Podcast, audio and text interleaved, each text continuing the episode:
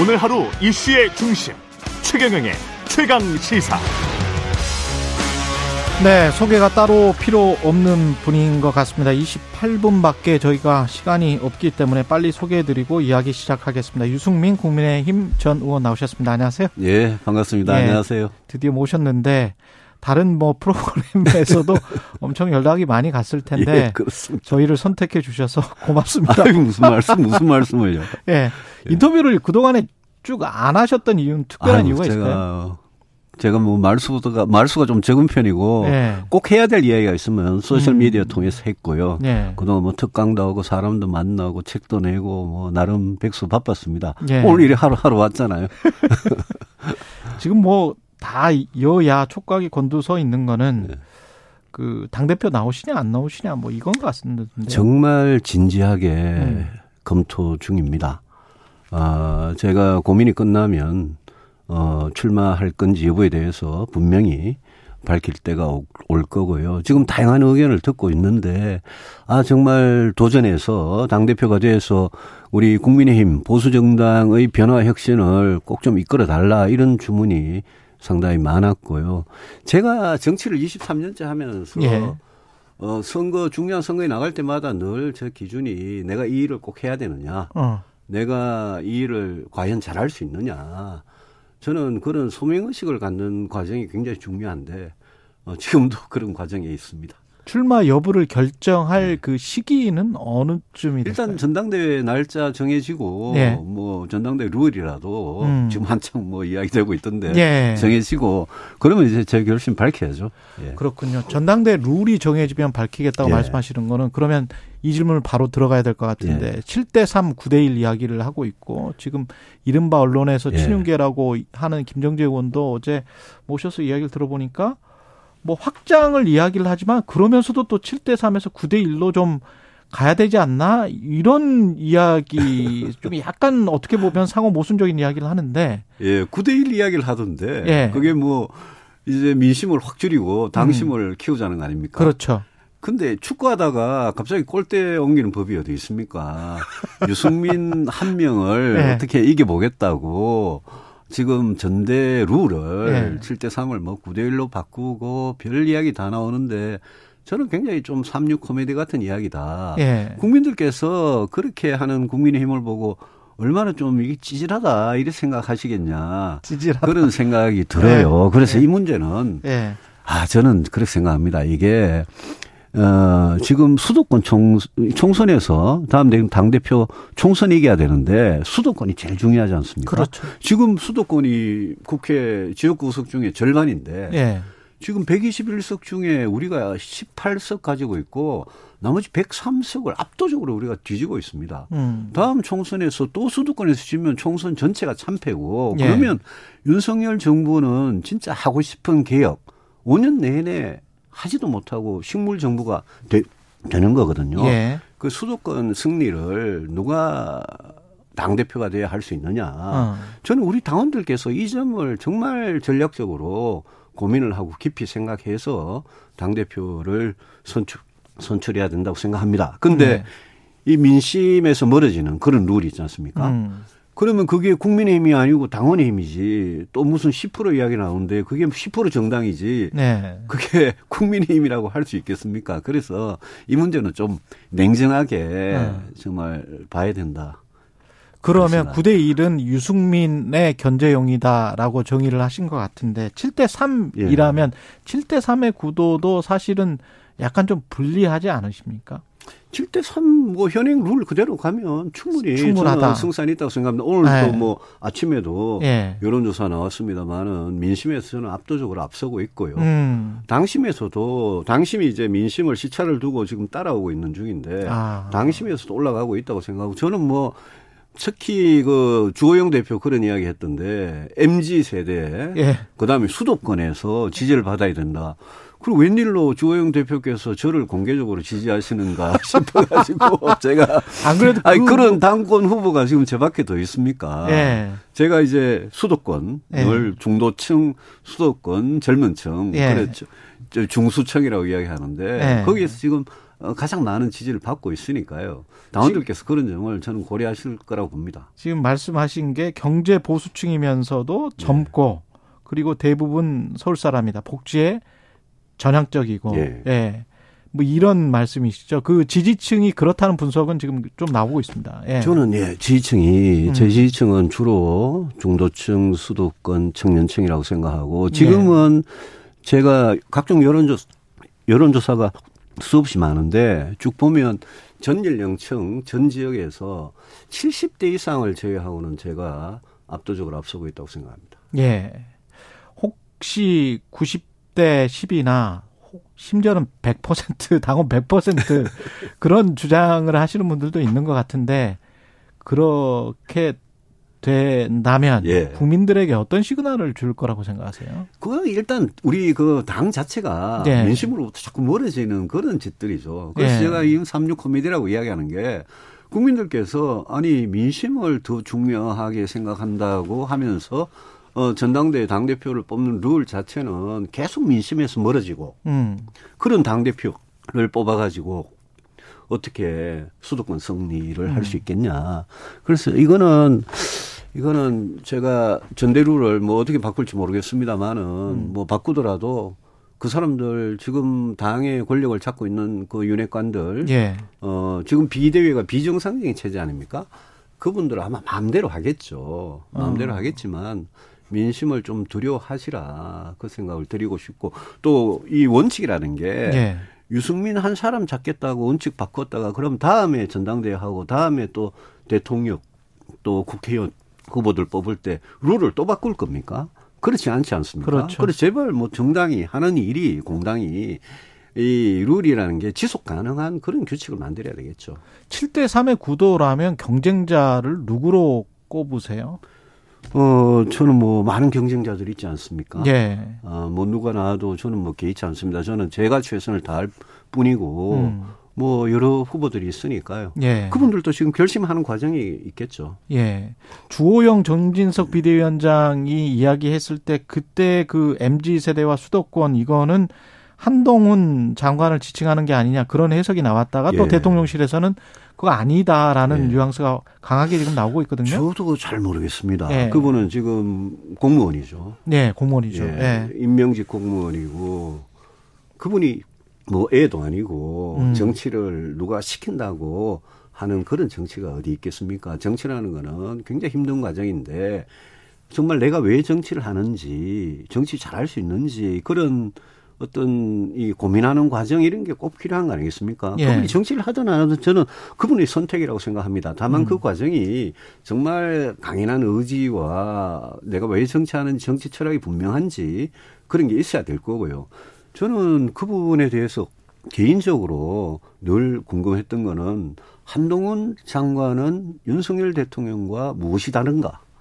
저는 음. 늘 그게 궁금했습니다. 예. 왜냐하면 뭐 그 같은 검사 출신이고 굉장히 친하시고 대통령께서 굉장히 아끼는 인재다 그렇게는 알고 있는데 음. 그러면 도대체 이제 정치를 만약 한다면 그 정치를 하는 이유, 철학 이런 게 뭐가 뭐가 다른지 그게 아마 국민들께서 굉장히 궁금하실 겁니다. 예. 그 수도권 지지나 mz 세대 지지, 젊은층 지지란 라는 것도 저는 뭐 여러 여론조사에서 입증이 됐고요. 만약 그 한 장관께서 윤석열 대통령과 다르지 않다면 그러면 과연 이 지금 윤석열 정부에 대해서 보내는 이 수도층 중도권 중도층 수도권 젊은 층의 지지 있지 않습니까? 예. 그게 거의 그대로 뭐 똑같이 반영되는 거 아니냐 이런 생각이 있어서 예. 저는 하여튼 많이 다를 거라고 생각을 합니다. 음. 국민의힘 내부에서도 그렇고 언론에서도 계속 윤심이 어디냐에 따라서 당 대표가 마치 결정될 것 같은 예. 그런 뉘앙스를 계속 풍기잖아요. 예. 이게 바람직한 건가요? 그 우리 헌법과 예. 공직선거법에 대통령과 공무원들의 어떤 정치적 중립, 음. 국민 전체를 위해 봉사자다. 예. 정치적 중립을 지켜야 한다. 이런 게 분명히 있지 않습니까? 예. 대통령도 사람이고 또 정치를 뭐 정치인이기 때문에 본인 생각은 있으시겠죠. 그런데 어. 대통령이란 지위에 간 이상은 어 뭐라 그럴까요? 이 경선 개입, 공천 개입, 선거 개입 이거는 절대 하면 안 되는 거거든요. 음. 노무현 대통령 말 한마디 했다가 탄핵을 당했지 않습니까? 예. 물론 뭐 헌법재판소 가서는 부결됐죠. 예. 또 윤석열 대통령 본인께서 과거 국정농단 이 특검의 수사팀장 하실 때 그때 바로 전직 대통령을 이 경선 개입, 공천 개입 이것 때문에 지금 2년 실형을 받은 사안입니다. 음. 그래서 이런 점에 대해서는 저는 대통령께서 누구보다도 잘 알고 계실 거라고 생각합니다. 그래서 뭐 요즘 뭐 관저에 사람들 불러서 예. 밥 먹고 뭐 이런 거다다 좋습니다. 뭐 예. 혼밥 하는 것보다요 관저에서 사람들 많이 불러가지고 밥 먹고 하는 거 좋죠. 예. 근데 윤핵관들만 만나지 마시고 음. 아니 야당 원내대표도 만나고 야당 국회의원들도 만나고 특히 각계각층의 다양한 시민들 만나서 경청하고 소통하고 그분들의 어떤 어려움 이런 거 국정에 반영하고 음. 그러라고 하는 거 아니겠습니까? 예. 저는 뭐 많이 만날수록 좋다는 생각입니다. 다만 예. 말씀드린 대로 경선 개입 공천 개입, 선거 개입 이거 얼마나 중대한 불법 행위인지 그거는 대통령께서 잘 아실 거라고. 음, 그런 분위기나 그런 느낌으로 가지는 예. 않았으면 좋겠다. 그런 예. 말씀. 혼밥도 하지 마시고, 예. 두 분을 디스하신 것 같은데. 아니 예. 대통령 관저에서 예. 뭐 주말에 또 저녁 시간에 많은 사람 만나는 저는 적극 찬성입니다. 예. 예. 그 경제학자 출신이고 경제에 워낙 해박하시기 때문에 경제 이야기를 안 할 수가 없습니다. 왜냐하면 내년 2023년이 어 실질 성장률로 보면 뭐 1.8 뭐 이렇게 이야기를 하지만 OECD나 뭐 이쪽에서 실질 성장률 거기 나온 데이터를 보니까 0%대더라고요. 인플레이션 때문에. 그 음. 1.7% 1.8% 이렇게 예. 발표들을 하잖아요. 예. OECD, IMF, KDI, 한국은행 예. 발표를 하는데 그 전부 다 실질로 기준으로 일단 발표를 하고 예. 있죠. 근데 경제가 지금과 같은 위기 상황에서는 내년의 성장률 전망치가 저는 별 의미가 없다고 생각합니다. 아. 우리가 2008년에 음. 98년에 다 겪은 일입니다. 경제가 무너지기 시작할 때는 이게 1%가 될지 0%가 될지 마이너스가 될지 정말 모르는 건데 지금 가장 중요한 거는 이번의 위기를 어떻게 짧고 작은 불황으로 지나갈 수 있느냐. 음. 저는 그게 단기적으로는 발등에 불부터 꺼야 되니까 그게 네. 제일 중요한 거라고 생각을 합니다. 당장은 환율, 금리, 물가를 안정시키는 게 굉장히 중요하고요. 그런 점에서 저는 뭐 한국은행이나 정부의 어떤 선택 같은 거 불가피하다고 봅니다. 근데 금리라는 게요. 금리라는 게 지금 가게들 기업의 고통 엄청나게 주고 있지 않습니까? 예. 그런데 그 효과라는 게 보통 실물에 미치는 영향은 보통 한 10개월 뭐 1년 가까이 시차를 두고 나타나는 겁니다. 그렇죠. 왜냐하면 모든 대출이나 이런 게 만기 구조가 다르니까요. 예. 그 지금 금융에서 촉발된 이 불안정이 실물 경제의 위기로 이어지는 거는 이제 내년이 본격적인 거죠. 그렇죠. 그리고 실물 경제에서 만약 기업들 부도 파산 이런 게 막 나고 가게도 막 신용 불량으로 어려워지고 이러면 거기에서 엄청난 실업자, 엄청난 빈곤의 문제가 발생을 하거든요. 예. 그거를 어떻게 막아내느냐가 이 정부가 가장 할 일이고. 음. 근데 지금 위기를 겪다 보니까 제가 한 가지 답답한 거는 이 5년이 정말 국가의 미래를 위해서 해야 할 개혁들 이런 과제들이 지금 줄줄이 있는데 저출산 인구 문제, 그렇죠. 노동, 예. 그다음에 연금이나 건강보험이나 교육이나 정부 규제나 이런 데서 개혁을 해야 될 일이 굉장히 많은데 음. 그 개혁을 지금 위기 대응하느라고 시작도 못 하고 있는 거거든요. 그렇죠. 그 대통령은 늘 두 가지를 동시에 해야 됩니다. 하나는 단기적 위기 극복을 하는 거. 음. 그 다음에는 5년 내내 할 수 해야 되는 개혁을 하는 겁니다. 단기적 위기 극복에서 지금 한국 경제에서 제일 중요한 뇌관이 몇 가지가 있는데요. 예. 하나가 부동산의 경착륙, 가계부채, 음. 그다음에 자금 시장의 기업 자금 시장의 경색, 예. 그다음에 기업의 어떤 뭐 기업들이 국제 수지, 무역 특히 무역 수지 악화 이런 것들이 우리 경제의 뇌관들이거든요. 음. 그 정부는 단기적으로는 기재부든 한국은행이든 대통령이든 거기에서 뇌관이 폭탄을 폭발시키지 않도록 하는 정책에 최선을 다하되 예. 5년 내내 해야 되는 개혁 그 청사진을 지금 같이 해야죠. 그 대통령실이 잘 진행을 하고 있습니까? 그런 투출액의 방향을 단기적인 대응과 장기적인 개혁 방안에 관해서? 단기적인 대응은 음. 저는 이렇게 할 수밖에 없다 없다고 봅니다. 방법이 별로 없다. 예. 예. 그런데 저출산 문제나 노동계획이나 교육, 연금, 건강보험 이런 부분은 예. 아, 좀 지금도 좀 청사, 청사 진이 안 보인다. 예. 왜냐하면 경제사회 그 노동위원회 김문수 위원장 계시고요. 또 저출산 고령사위원회는 나경원 부위원장 대통령 위원장이고요.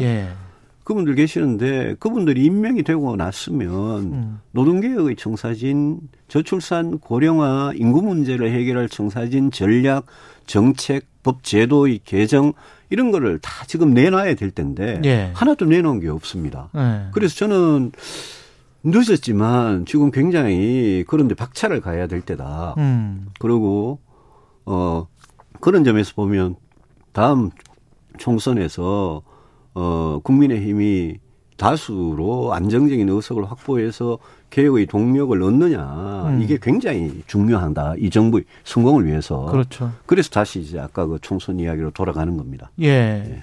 근데 지금 음. 그 정부의 기조는 긴축 재정이라고 지금 이야기를 네. 하고 있잖아요. 그렇게 생각을 해보면 아무래도 쓸 돈이 부족할 수밖에 없지 않을까요? 부족하죠. 부족하지만 네. 건전 재정이라는 기조는 지키면서 지금 음. 예산 뭐 이제 9일날 타결이 될 되, 되기를 희망합니다만은 어 긴축 재정 하에서 어떻게 필요한 것에 돈을 쓰냐. 그렇죠. 그러면 정부가 다른데 쓸 돈을 불가피하게 줄일 수밖에 없죠. 그래서 저는 이번 예산에 예산이 아 진짜 연기해도 될 만한 예산은 삭감을 하고 네. 우리 사회복지나 저소득층 빈곤층 또 금융 쪽에서 취약계층 기업들 이런 데 도와주는 예산으로 최대한 좀 증액이 이루어졌으면 좋겠다고 생각합니다. 그쪽은 최대한 증액하고 예. 새 입 측면에서 봤을 때는 예. 법인세랄지 종부세랄지 금융투자 예. 관련된 세금이랄지 이런 것들은 어떻게 보십니까? 사실 지금 예. 국회 여야가 대치하는 게 무슨 복지 예산에 이런 데 대단한 이견이 있어서 그런 건 아닙니다. 뭐 예. 대통령실이다 지역 화폐다 공공임대다 이런 예산에 이견이 있긴 하지만 음. 세출보다는 세입 방금 예. 말씀하신 세입 세수 쪽에 예. 그거는 세법하고 관련이 있지 않습니까? 그렇죠. 그래서 종부세 금투세, 그다음 법인세, 네. 어, 이런 부분에 대해서 최대한 좀 합의를 음. 뭐 며칠 밤을 새더라도 했으면 좋겠는데 법인세는 민주당 입장 이 굉장히 딱딱한 것 같아요. 예. 그리고 법인세 세율 구조를 단순하고 최, 최고 세율을 어, 내리는 거는 네. 이건 뭐 시간이 뭐 만약 좀 걸리더라도 음. 금투세 같은 경우에는 지금 개미 투자자들이 엄청나게 음. 보고 있는 거 아닙니까? 예. 금투세는 일단은 시행을 연기를 하되 음. 국내 주식하고 해외 주식하고 가상화폐 있죠. 예. 있지 않습니까? 가상 자산에 대해서 이 과세 원칙이 지금 다 흔들리고 막 다달합니다. 예. 그래 유예를 하되 시간을 가지고 거기에 대해서 과세 원칙을 국내 주식, 해외 주식, 가상 자산에 대해서 기준이 확립할. 필요가 예. 있고요. 그걸 확립해야 그다음에 본격적인 과세를 가능하거든요. 예. 저는 금투세는 언젠간 해야 된다고 봅니다. 음. 다만 거래세나 그다음에 여러 가지 제가 말씀드린 자산 유형에 따라 세금이 다른 거, 네. 이 부분 고쳐야 되고요. 종부세는요. 네. 종부세는 그동안 부동산 값이 너무 올라가지고 음. 올라가지고 종부세를 맞는 그런 개인 가구의 수가 너무나 많이 급격히 증가했거든요. 예. 그래서 일가구일주택 장기 보유자 또 소득이 없는 어 고령층 그런 분들에 대한 종부세는 민주당도 좀 유연하게 가는 게 맞다. 음. 그렇게 생각합니다. 화물연대 파업은 정부가 이제 강경 진압 예. 기조로 갔는데 어떻게 보면 이제 성과로 볼 수도 있을 것 같아요. 대통령 지지율로만 보면. 예. 어떻게 생각하세요? 화물연대가 이게 뭐 노조가 아니죠. 예. 그러니까 파업이란 말도 사실 적절치 음. 않고 업무 중단인데 예. 저는 정부가 이 물 물류가 중 중단이 되면 이거는 뭐 경제 전반에 엄청난 피해를 주니까 음. 정부가 업무 개시 명령을 내린 거는 저는 불가피한 조치다. 저는 잘한 조치라고 생각을 합니다. 예. 다만 이런 지적이 있잖아요. 대화를 하고 나서 업무 개시 명령을. 하지. 예. 그 말도 맞는데요. 예. 업무 개시 명령을 해서 업무에 복귀하더라도 그 다음에 필요한 게 진짜 대화 협상입니다. 왜냐하면요. 음. 업무 개시 명령의 효력이 업무를 이 파업이라 그럽시다. 예. 파업이든 업무 중단이든 그걸 철회하면 업무 개시 명령의 효력은 끝이에요. 그러네요. 그렇죠. 그러면 그분들이 일하고 있으면 예. 차주들이 예. 일단 이번에 업무 개시 명령에 따르고 예. 뭐 면허 취소 같은 게 겁나니까 예. 따르고 나서 1개월 후에 6개월 후에 또 다시 업무 중단을 했다 칩시다. 그렇죠. 그럼 정부가 할 수 있는 게 또 다시 업무 개시 명령 하는 수밖에 없습니다. 예. 이런 악순환을 벗어나려면 음. 저는 업무 개시 명령 이후에 진짜 대화가 대화 협상이 필요하다. 예. 그 대화 협상의 요지는 뭐냐 하면 어 문재인 정부에서 한 안전 운임제라는 게 잘못됐어요, 저는. 음. 이건 시장 경제 맞지 않거든요. 예. 그 화주하고 운송사하고 차주가 있으면 이분들 상대로 예. 정부가 대화 협상에 나서야 되는데 음. 화물연대 차주들의 가장 큰 문제는 교섭력이 없다는 겁니다. 그렇죠. 교섭력이 없으니까 예. 민주노총에 몸을 의탁해가지고 음. 이 화물연대가 민주노총에 소속된 것 같이 보이고 민주노총이라는 데가 정치적으로 워낙 편향되니까 음. 이게 오히려 문제를 더 꼬이게 하는 겁니다. 예. 그래서 정부는 안전운임제 지속 가능한 방법이 아니니까 예. 차주들은 안전운임제를 영구히 하라. 일몰제 음. 폐지하고 그리고 시멘트 컨테이너 말고 모든 업종에 확대해달라 이러는데 그러면 시장 경제의 원리가 완전히 무너지거든요. 예. 그래서 그, 그거 말고 차주들이 교섭력을 어떻게 하면 올려주고 음. 이분들을 4대 사회보험에 어떻게 하면 넣어드리고 예. 이분들이 좀 안심하고 사업을 할 수 있는 그런 방법을 강구를 해야죠. 쉽지 않은 일인데 예. 꼭 대화 협상해야 된다고 봅니다. 그 이태원 참사 관련해서 여쭈지 않을 수가 없는데 예. 이상민 장관의 거치는 여당 내에서 잠깐 이야기가 나왔다가 그냥 예. 다시 쏙 들어가 버렸습니다.